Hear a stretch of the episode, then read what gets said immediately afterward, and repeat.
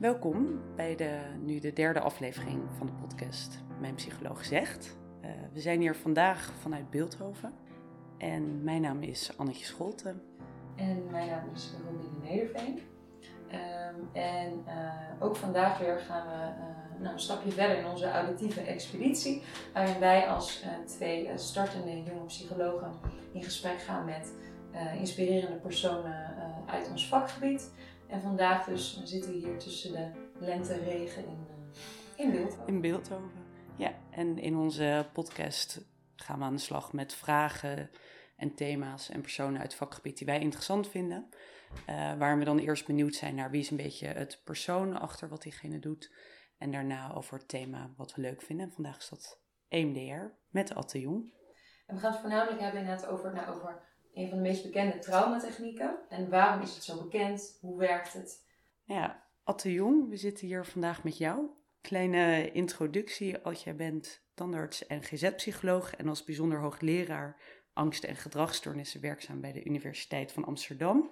En als professor bij verschillende buitenlandse universiteiten verbonden. Ook ben jij hoofd van de afdeling onderzoek PTSS bij de kliniek Psytrack. En daar doe je onder andere onderzoek naar de gevolgen van traumatische gebeurtenissen. En co-auteur van maar liefst zes boeken.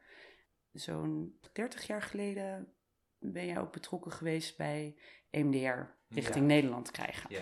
Nou ja, samen met Erik ten Broeke en chef Berendsen verzorg jij volgens mij ook nog andere, mhm. maar EMDR-training in Nederland.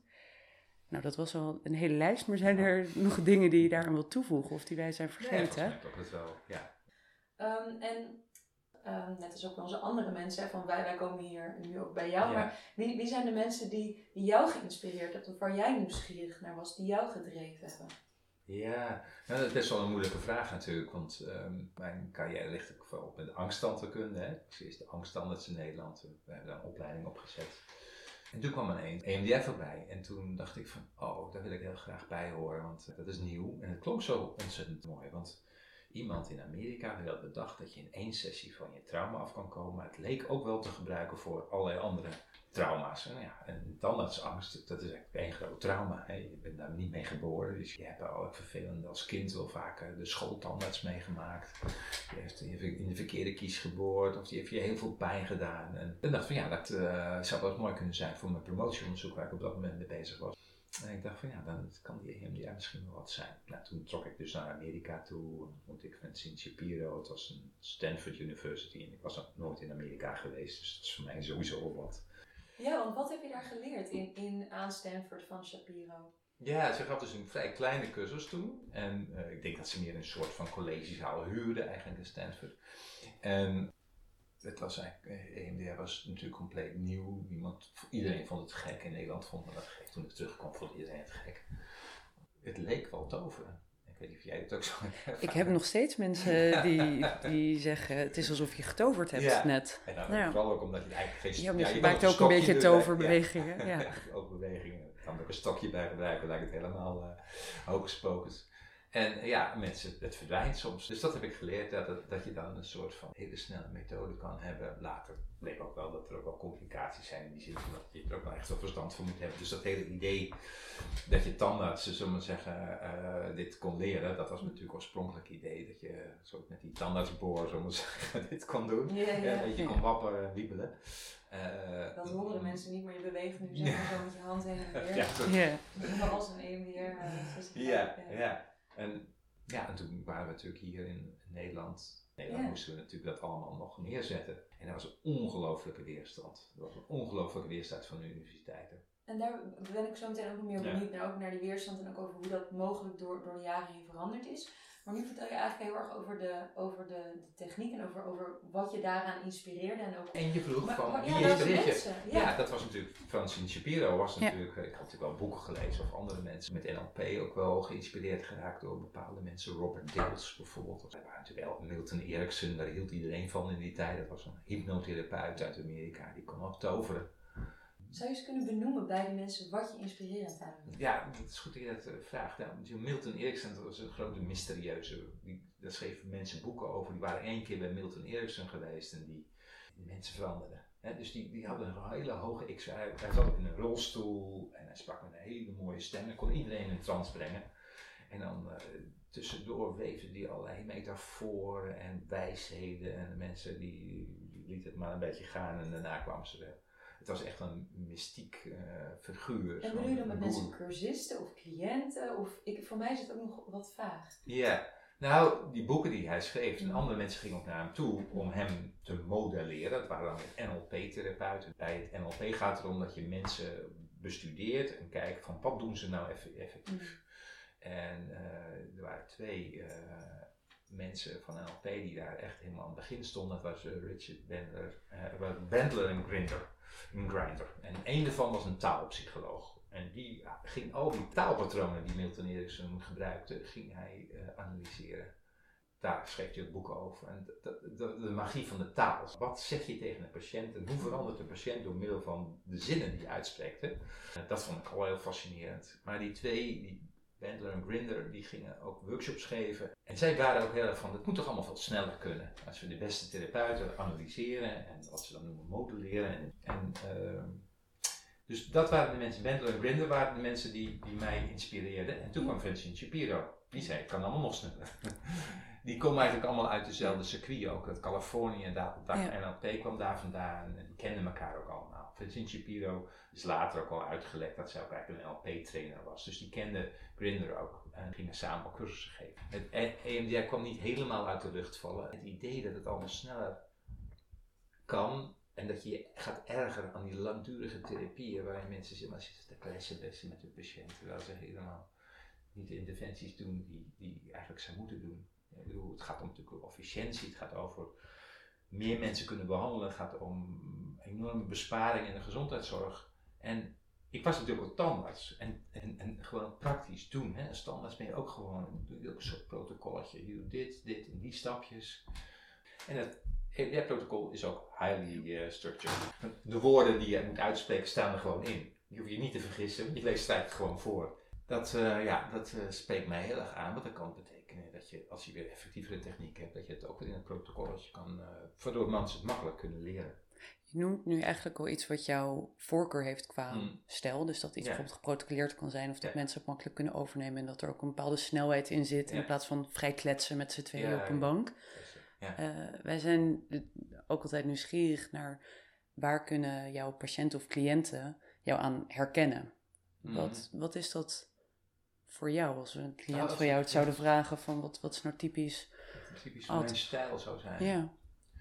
Uh, als je mijn stijl zou zien, is dat uh, directief, maar ook wel veel grapjes. Althans, ik probeer het zo licht mogelijk te maken. Traumatherapie moet, moet vooral leuk zijn, is mijn adagium.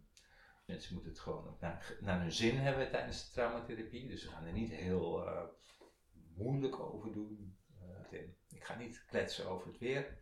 Beginnen gelijk, zit gelijk in de werkhouding. en, en ik probeer patiënten ook gelijk in de werkstand te krijgen. En uh, ja, dat zou mijn stijl zijn, denk ik. Ja. ja.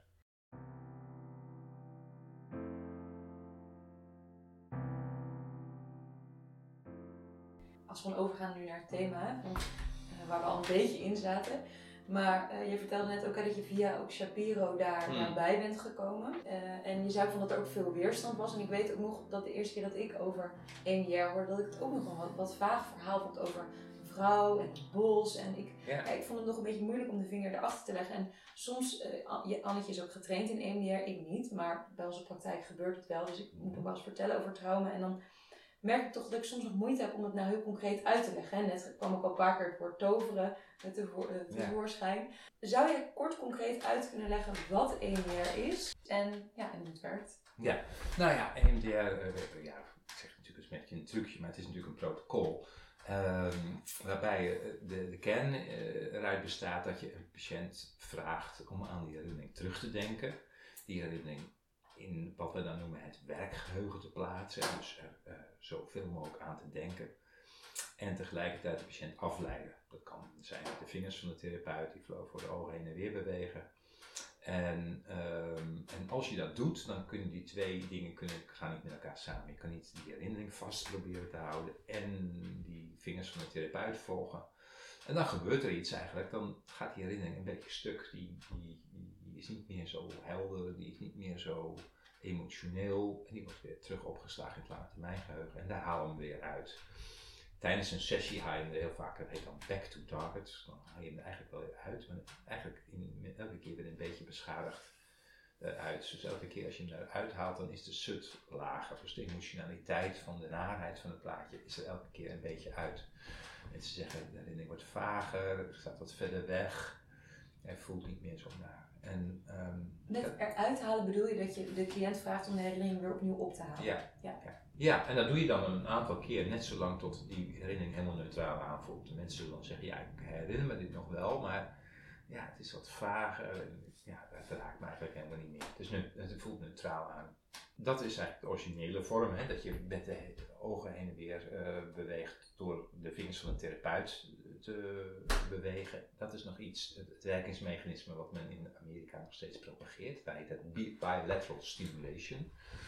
En dus dan en met het idee dat als je die ogen beweegt, dat er dan twee hersenhelften aan het stimuleren bent. Hè? Alternerend links en rechts, doordat het die banen van het, uh, van het visuele systeem gekruist zijn, dan ben je steeds eigenlijk iets aan het stimuleren. En dat was eigenlijk de theorie van Francine Shapiro, die ze, ja, ze moest natuurlijk toen ze haar eerste artikel indiende uh, met die mooie effecten, moest ze natuurlijk wel beschrijven en een idee geven van, hoe, ja, maar hoe denk je dan dat het komt? Ze had nog geen theorie, ze had eigenlijk alleen een verschijnsel. En ze, liep door, ze, liep, ja, ze liep door een park en ze merkte dat haar ogen heen en weer bewogen. En nadien was die herinnering minder uh, zwaar geworden voor haar. Dus zij zag de samenhang tussen oogbeweging en minder helder en minder naborden van de plaatjes. En uh, toen ging ze het uitproberen. Eerst vroeg ze mensen gewoon de ogen heen en weer te bewegen. Uh, maar dat is best lastig. Toen ging ze die mensen helpen. Want werkte zij toen als NLP-therapeut? Nee, ze was wel, ze was eigenlijk Nederlandica, of Nederlandica kan ik het niet zeggen, Engels, yeah. Engelse taal uh, had ze gedaan en daarna was ze psychologie begonnen. En, um, en uh, ja, ik weet niet wat, wat voor achtergrond ze had. Maar ze behandelde als, was, dus. Ja, ze behandelde mensen, maar ik weet niet welke therapieën ze dan op, daarvoor eigenlijk gebruikt. Wat jij nu noemt is volgens mij ook een punt van kritiek wat wel eens op EMDR is gekomen. Van waar het is ontstaan. Mm. Uh, dat dat niet vanuit een, een psycholoog-onderzoeker nee. kwam. En dat dat niet uh, nee, in een bepaalde basis... Ja. ja. Ze, ze um, had een, een, soort bevinding. Ja. En in Nederland wordt meer de werkgeheugentheorie wordt meer aangehouden. Ja, dat heeft een hele lange historie al. Was eigenlijk al voorhanden voordat Vincent Shapiro haar uh, methode ging ontwikkelen. Zij heeft helemaal ingestoken op een neurobiologisch werkingsmechanisme. Dus zij sprak vooral neurobiologisch en dat moet iets in het brein zijn. En kan je, dus toen kwamen ze bij de remslaaptheorie terecht. Dus misschien is het, heeft, is het ook eigenlijk een soort remslaap die je doet. En het werd allemaal ingewikkeld. En, maar eigenlijk dat type van onderzoek heeft nooit echt veel bijgedragen. Want er waren weinig neurowetenschappers die daar nou echt heel erg in, in interesseerden. Want die vonden het ook, inderdaad ook een vaag verhaal. En ik heb veel met Vincent Shapiro toen ze nog leefde, is twee jaar geleden overleden, maar toen was het toch wel een soort van vertrouweling van haar binnen Europa. Ik heb haar vaak op aangesproken, zeg joh, ga nou die werkgevertheorie uh, volgen. Zet dat hele model van jou nou in de werkgevertheorie, want dat betekent dat je alle gedragstherapeuten en iedereen snapt dat, want het is, dat, dat, dat heeft een hele lange historie, het is experimentele cognitieve psychologie, mensen snappen dat. dat, dat maar ze zeggen, ja, het is veel ingewikkelder dan dat. Ik, ik, kan, ik, je kan het niet zien als alleen maar werkgeheugen, want al die associaties en zo, die kan je daar niet mee verklaren. Dus ik, ik ga dat niet doen. En, en kijk, in Amerika is alles uh, gesplitst in twee, je hebt altijd twee groepen in Amerika. Je hebt uh, democraten en republikeinen, mm. maar zo heb je dat ook in de psychologie. Je bent voor de ene therapie, dan ben je tegen de, de tegen de ander, zullen we zeggen. En dus de grootste kritiek in Amerika, en die ook in Nederland is overgewaaid, was dit, uh, dit is niet goed te snappen. Er is weinig wetenschappelijk onderzoek gedaan. De vrouw komt niet uit een, uh, uit een therapeutische uh, school. En het waren vooral CBT-mensen die dat zeiden. En, en, in Amerika zijn vooral op de, op de universiteiten zijn de, is gedragstherapie de meest. die hebben de, de posities, zullen we zeggen. En EMDR had geen enkele positie. Dus die werd eigenlijk min of meer proberen ze EMDR weg te vagen. Als, er zijn hele interessante artikelen verschenen over hoe die analyseren hoe dit eh, eigenlijk een soort vergelijkbaar was. Hoe uh, mensen uit de 16e eeuw uh, mensen proberen te overtuigen van magnetisme. Hoe charlatans eigenlijk aan het te werk gingen om een therapie aan de man te brengen. En dat ja. ook nog eens commercieel dan uit te buiten. Want er is tussen gevoel en verstand wat, wat, wat vind jij ervan dat er zoveel kritiek op is? Want ik weet nog heel goed, ik had al best wel vroeg in de studie bedacht, was ik onder de indruk van EMDR. Dacht ik, dat, dat wil ik gaan doen. En ik weet nog heel goed dat ik in de collegezalen zat en dat was dan een college over angst. En toen had die professor, die had kritiek op EMDR. En die mm. zei van, het is in Leiden, eh, in Leiden ja, van het, het, het, wordt inderdaad, het is een, ja. uh, um, het wordt heel erg gebruikt om winst te maken. Uh, en onze vorige vorige die we hadden geïnterviewd, Anton Hafkenscheid, die noemde eigenlijk datzelfde. Mm. En ik weet nog in dat college toen, toen brak mijn kleine psychologenhartje een beetje van, er zijn mensen die het niet leuk vinden of het er niet eens zijn met EMDR. Mm. Wat vind jij daarvan, dat er ook nou toch best wel veel kritiek... Ja, maar de kritiek is natuurlijk niet terecht, want het is gewoon eerste keuzebehandeling voor PTSS, dus 2003, waarin dat dan toen in de richtlijnen kwam dat was een belangrijk uh, jaar natuurlijk. En um, over, over geld praten. Bedoel, hoeveel kost een gedragstherapieopleiding? Dat is uh, heel wat duurder dan een EMDR-opleiding, kan ik je zeggen. Ja. Als, we, als we het hebben over die effectiviteit, hè, want het, het is van origine als, als traumabehandeling ingezet, maar het wordt inmiddels ook breder ingezet. Hè? Ja. Waar, waar is het allemaal werkzaam voor? Dat, dat, dat is enorm aan het verschuiven. Het begint natuurlijk bij PTSS, maar de kern is daarvan dat je zegt van hé, er, een, is een herinnering en die uh, uit zich in herbelevingen. Nou, dat idee dat je niet met je klachten bent ben geboren, maar dat, er ook, uh, dat, dat je in je leven allerlei gebeurtenissen meemaakt die klachten veroorzaken. En ook als, als dat niet uh, wordt verwerkt, dat het ook allemaal erger wordt.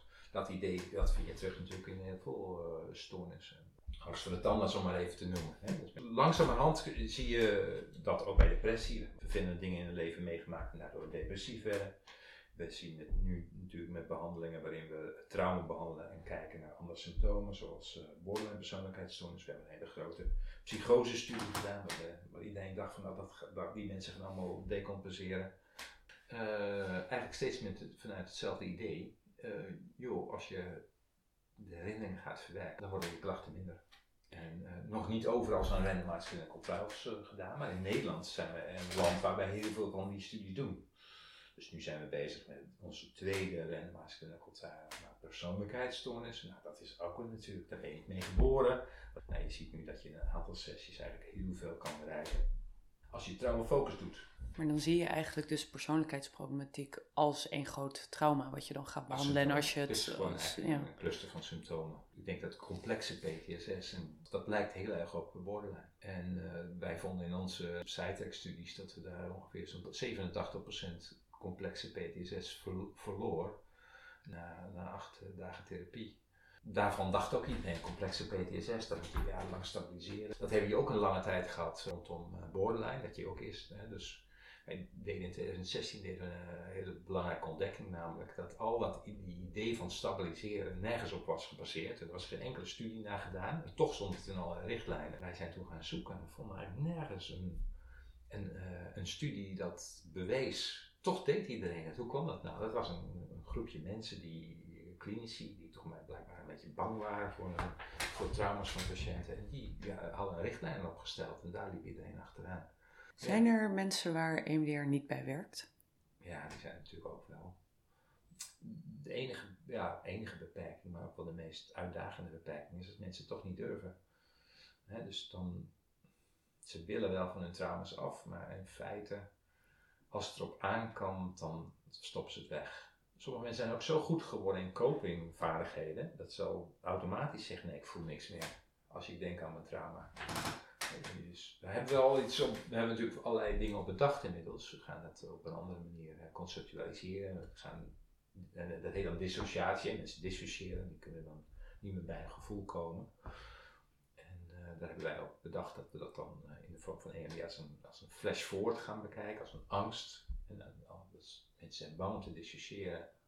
Als je dat behandelt met een EMDR gericht op flash forward, wat namelijk wat het ergste is wat je zou kunnen gebeuren als jij een traumabehandeling gaat doen, dat we dat eerst uh, behandelen met een flash forward. Dus toegang wordt verschaft tussen de traumatische gebeurtenissen. Maar er zijn nog steeds die zeggen, nou ik ga het toch niet doen. Of ik kom er niet bij. Dat zijn de uitdagingen. Uh, dat is een, uh, zo'n 8% van je patiëntenpopulatie bij Cytrack. Bij, bij Psytrack zitten mensen daar intern of komen ze daar naar de kliniek toe? Die komen op zondagavond komen ze naar de kliniek mm -hmm. en dan krijgen ze een achtdaags programma. Dat was tot voor de coronatijd was dat vooral acht dagen, uh, dus vier dagen eerst intern en dan gingen ze het weekend naar huis. Dus uh, donderdagavond gingen ze naar huis en dan kwamen ze zondagavond terug voor de tweede week. En dan krijgen ze dus een mix van exposure behandeling in de ochtend, EMDR behandeling in de middag en sport tussendoor. Dus dat, dat roteert dan steeds. Dus een roterende therapeut, dus elke, elke sessie zie je ook een andere therapeut. Er wordt ook goed op uh, toegezien. Wat is het idee daarachter om, om elk uur of elk, uh, elk blok een verschillende therapeut te hebben? Uh, het idee van die een andere therapeut is dat mensen te veel aan een therapeut gaan hangen. Die willen, het is een soort veiligheidsgedrag geworden. Je, je denkt van nou, ik ben alleen maar veilig bij deze therapeut eigenlijk hou je mensen een beetje vast. Je zegt, ik kan alleen met, met deze therapeut kan ik, kan ik uh, zaken doen en die vertrouw ik. Maar je moet natuurlijk leren om heel veel mensen te weer te vertrouwen nadat je een trauma hebt meegemaakt. Dus het is ook een manier om exposure te doen. En mensen zeggen achteraf ook, de, therapeut, de cliënten zeggen achteraf van, goh, het is zo fijn om, om een heel team van therapeuten te hebben. Um, ja, ik denk ook altijd maar van in een uh, in een kliniek, als je borstkanker hebt of zo, is het fijn als er veel, veel experts zo aan je tafel zitten. Het is allemaal multidisciplinair. Maar hoe komt het nou dat wij in de psychologie altijd maar aan één iemand vast en één expert die alles dan moet weten, waar je dan misschien een klik mee hebt, maar misschien ook helemaal geen klik mee hebt. Zo heb je dus, dus er zijn ook meer mensen die deze patiënt hebben gezien inmiddels kennen. En dat heeft ook wel weer veel voordelen. Dus enerzijds is het een interventie voor de patiënt zelf. Ja. Dat je merkt van ik kan meerdere mensen vertrouwen, ik kan meerdere mensen, kan ik mee werken. Het is niet zo dat ik één iemand hoef te hebben. Het is Ja. een exposure binnen de behandeling. Mhm. Maar anderzijds is het ook ten behoeve van de patiënt dat meerdere mensen er mee bezig zijn. Daar kijken wat werkt, wat werkt niet. Hoe kunnen we dit aanpakken? Nou, we hebben dit, dit, dit geprobeerd. Dat ging zus, zus, zo. Ja. Ja. Ja. Het leuke is ook eigenlijk dat je merkt in die sessies dat het enige wat, je, wat mensen hebben is, is de, de, de rode draad. Dat vind ik dat is ook heel interessant. Dus we hebben een- in het begin hebben we dan in twee sessies eh, alle trauma's op een rijtje gezet. Laat maar tien trauma's meestal. En die hebben dan geordend in de hiërarchie van het ergste trauma eh, eerst, hè, waar je de meeste herbelevingen van hebt, of de hoogste sut. En daar begin je dan mee. Eh, dat is het enige wat de therapeut hoeft te weten. Dus al die dingen als broers, zussen, al die andere dingen, informatie die ontbreekt als je behandelt. Ja, gaat gewoon beginnen binnen. Ik zeg altijd, bij EMDR moet je beginnen, kunnen beginnen binnen drie of vier minuten. Dus we gaan het niet hebben over eh, al die andere dingen. Dus we gaan gewoon gelijk in de werkstand. En dan, eh oké, vertel me even, wat is er, eh, hoe, hoe begon dit? Ik heb hier op mijn rode draad staan, anaal misbruik met jouw oom. Ehm, ja, vertel, waar moeten we, wat is het meest nare plaatje uit die herinnering? Ja, en eh, al die andere dingen hoef je niet te Context is Nee, voor de traumabehandeling niet Ja. belangrijk. nee, Ja. Hoe, hoe bereiden jullie mensen daarop voor? Ik merkte als je dit vertelt, dan denk ik, wow, heel mooi dat jullie er gelijk op ingaan, maar ook heftig. En eh, dat is denk ik wat het ook bij cliënten oproept. Hoe, Ja. hoe bereiden jullie mensen daarop voor? De patiënten die weten dit, die is natuurlijk verteld wat de procedure is en die weten ook dat er zo'n rode draad wordt gemaakt Ja. en dat je begint bij de ernstigste trauma boven. En dat betekent dat daarna ook alleen maar meevalt. Je hebt het ergste al vastgehaald, dat staat bovenaan. En eh, nee, er zijn mensen, mensen daar ongelooflijk snel aan eh, gewend. Ja. Het mooie van zo'n kliniek is natuurlijk dat je dat mensen dus ook weten dat na acht dagen voorbij is. Terwijl heel veel therapeutische eh, re- relaties en therapieën die zijn oneindig, die hebben een open eind. Je kan, je kan dat ongelooflijk lang rekken. De patiënt kan het rekken omdat hij denkt van nou, dat is een leuke therapeut. Het is toch wel fijn om elke week een keer naartoe te gaan, want anders heb ik niemand om mee te praten. Dan word je een soort maatschappelijk werker voor die eh, patiënt. Ja, dus daar komt ook weer een soort die, die frustratie over, over die ongekaderdheid. Ja. ja. Ja. Je- Je noemde eerder in, in het gesprek noemde je nog twee dingen waar ik graag op terug wilde komen. Mhm. Dat is enerzijds flash. Ja. En anderzijds de EMDR 2.0. Zou je Hmm. over die beide dingen nog iets kunnen Ja. vertellen? EMDR 2.0 is het makkelijkste. Dus de werkgeheugentheorie is, iets wat we in Nederland heel veel ge- gebruiken. Dat is ons, eigenlijk ons besturingssysteem, zeg maar. Als je naar een herinnering denkt en je gaat een afleidende taak erin eh, stoppen, dat hoeft niet oogbewegend te zijn, het kunnen ook andere taken zijn, dan gaat die herinnering stuk. Dat is eigenlijk een soort neurobiologisch eh, trucje, zou je kunnen zeggen. Dus als je de werkgeheugentheorie naast het EMDR-protocol van Shapiro legt, dan zeg je van, hé, hey, Vincent Shapiro mist heel veel kansen. Als je oogbewegingen doet en eh, het werkt niet, dan is men in Amerika uitgesproken. Krijgt de patiënt de schuld. Die is dissociatief. Want dit doe je toch? Je hebt toch eh, die oogbewegingen. Ik, ik heb het toch bilateraal gedaan, dan moet het toch werken? Dus dan eh, geven ze de patiënt de schuld, ze noemen ze een dissociatieve patiënt. Dus als je in de werkgeheugentheorie kijkt en je kijkt naar EMDR en EMDR werkt niet, dan kan je zeggen nou, als EMDR niet werkt, dan zou het wel eens kunnen komen, want de patiënt zijn herinnering niet in het werkgeheugen stopt. Daar heeft Francine nog nooit aan, of Shapiro nog nooit aan gedacht in dat idee. En het zou natuurlijk ook kunnen, dat is de andere kant, dat als je een herinnering in het werkgeheugen stopt en je werkgeheugenbelasting is niet voldoende hoog, dan zou het ook wel eens kunnen mislukken. Dus zorg altijd voor optimale werkgeheugenbelasting. En misschien kom je er niet uit met die oogbewegingen, dan moet je andere dingen gaan doen. Zoals bijvoorbeeld? Tikjes horen. Tikjes, koptelefoon, dat hadden we al eh, eerder eh, wel eens bedacht.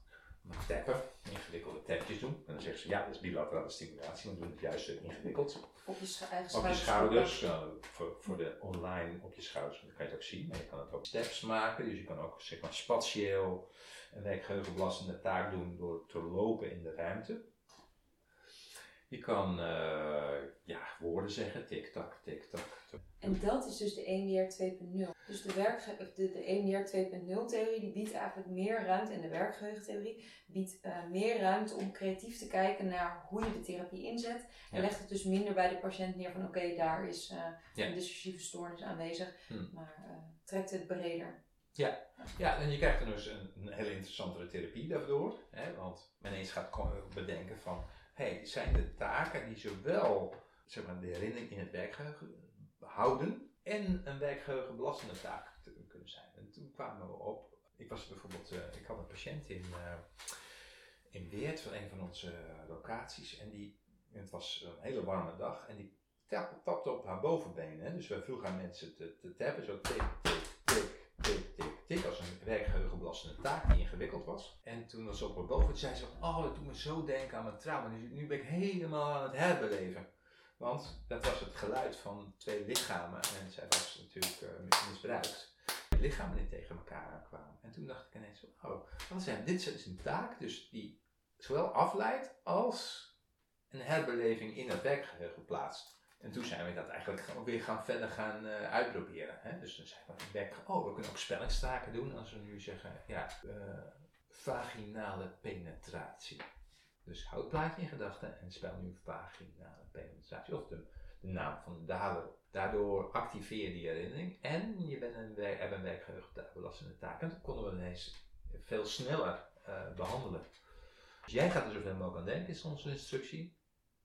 En, Ik ga je over- en wij gaan je proberen zoveel mogelijk af te leiden. Laat het een wedstrijd zijn. Kijken wie er wint. En, eh, dus mensen zijn veel actiever dan in EMD 2.0 die herinnering vasthouden. En wij gaan dan proberen allerlei taakjes te bedenken om hem eruit te slaan. En dat wordt dan een soort van wedstrijd. Je kan het ook heel erg leuk maken. Welke taak zullen we nou doen? Hè? Welke taak is nu lekker, eh, lekker ingewikkeld voor jou? En dan ko- komen mensen zelf met eigen, ta- eigen ideetjes. En dat maakt het ook echt wel leuk en spannend. Maar de therapieën gaan ook super snel. Hey, en die, eh, dat andere waar we, eh waar het ook over was Flash, ja. Ja. Flash, of de VSDT is, wil ik ook even noemen, dat, die heeft een heel gek element, namelijk Waar dat je staat dat voor? Visual Schema Displacement Therapy. Dat is een, ook weer zoiets, mensen hebben het bedacht. Hmm.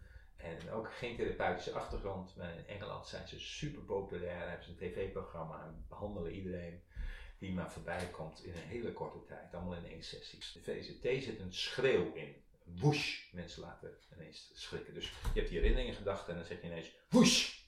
En nou ja, dat is een soort van werkgeheugenbelasting zou je kunnen zeggen. Dus mensen schrikken zo, die herinnering zit erin, die is labiel, zit in het werkgeheugen en dan ineens laat je iemand schrikken. En eh, nou, die doet het in het, in het eh, laboratorium beter dan de EMDR, dus dan heb je al wat. Ik bedoel, er zijn weinig therapieën die beter zijn dan EMDR. Meestal, hè, uit exposure, die doet het even goed. EMDR 2.0, die doet het ook nog steeds even, die doet even goed in dit laboratorium dan EMDR 1.0, maar sneller. Dus uh, minder associaties. Deze flash, dat is, dat is wel een hele bijzondere. Daar gaan we binnenkort een webinar over geven. Uh, ook omdat we het alweer onderzocht hebben. Uh, bij de flash vraag je iemand een positieve activiteit te nemen. Dus bijvoorbeeld tekenen of een bergwandeling. Daar gaat iemand over vertellen. En die zit er dan helemaal in. En je, vraagt die persoon drie keer te knipperen met de ogen op het moment dat die herinnering er heel goed sterk in zit. En je bedoelt de, de positieve herinnering ja. goed versterken zit, ja. ja. Dat was ook een versie die hiervoor deed, juist een negatieve herinnering, maar ze zijn erachter gekomen dat het ook bij een positieve herinnering kan. Dus knip je met je ogen, blinking, drie keer. En dan vraag je heel snel naar de, naar de negatieve herinnering te kijken. Dus, en ook niet de schalen op een schaal van 0 tot 10. En dan zeggen mensen 10, oké, goed, oké. Ga nu vertellen of je die mooie bergwandeling hebt gemaakt, die mooie tocht. En op het moment dat je er echt helemaal lekker zit, met je ogen. Hm, Ga nu naar de negatieve dan. Zeggen mensen na 10 minuten of zo. Ja. Sorry, maar welk, welk trauma is dat ook alweer? Want ik probeer er nu te komen, maar ik kan hem helemaal niet meer, kan hem helemaal niet meer oproepen. Ja, hij is gewoon echt helemaal weg, denk ik. En mensen, uh, ja, dat is natuurlijk vooral, we gebruiken het bij Cytec nu ook wel als een soort achterdeurtje. Hè? Dus dan als mensen niet die trauma kunnen oproepen, dat ze zo via een achterdeurtje toch ineens die flash wel kunnen hebben. Soms is het zo dat mensen alleen maar op flash reageren. Nou goed, dat vinden wij leuk. Ik bedoel, het is een hoop magie natuurlijk. Heel veel mensen zullen weer zeggen, nee, EMDR was natuurlijk al gek. Waarom iedereen het raar vond, was dat je ogen ging bewegen terwijl iedereen aan het praten was in Nederland. EMDR heeft nu wel een beetje een status gekregen en is men gewend geraakt aan het feit dat je je ogen, dat je wappert voor die ogen van de patiënt langs. Het was niet meer zo gek, er worden geen grapjes meer over gemaakt. Tegenwoordig gebruiken ze een balk hè, met lampjes. Dus dat maakt het ook allemaal wat uh, technischer allemaal. Wat, misschien ook wat meer acceptabeler. Maar dit is natuurlijk, vooral die whoosh is weer heel gek. Verwacht je ook dat, dat ook met die whoosh, dus dat is de, hoe noem je dat nou? Ja, of is dat... VSDT? Oh ja, sorry, VST. Ja, VSDT. VSDT, zowel bij de VSDT als bij de Flash. Ja. Uh, dat daar, verwacht je dat er ook net zoals bij EMR dan weer heel veel tijd overheen gaat, studies overheen gaan, voordat bewezen wordt dat effectief Ja, maar het gaat wel sneller. Ik probeer dat vooral ook een beetje in de EMDR community te, te verspreiden. Daar zijn nog veel mensen natuurlijk die een beetje gewend zijn aan het uh, feit dat EMDR al wel een beetje iets van magie heeft, maar toch goed werkt.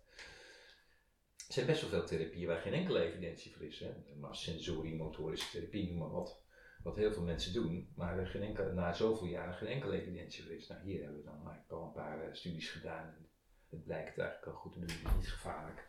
De flash is natuurlijk veel leuker dan de NDA, want ja, ze zijn met positieve dingen bezig. Ik zou hier ook nog eindeloos over kunnen doorpraten. Maar wat, me, wat ik mooi vind om te horen is dat je eigenlijk in al die jaren dat je ook bezig bent geweest met EMDR, dat je nog steeds enthousiast bent, ook voor nieuwe dingen die niet over EMDR gaan.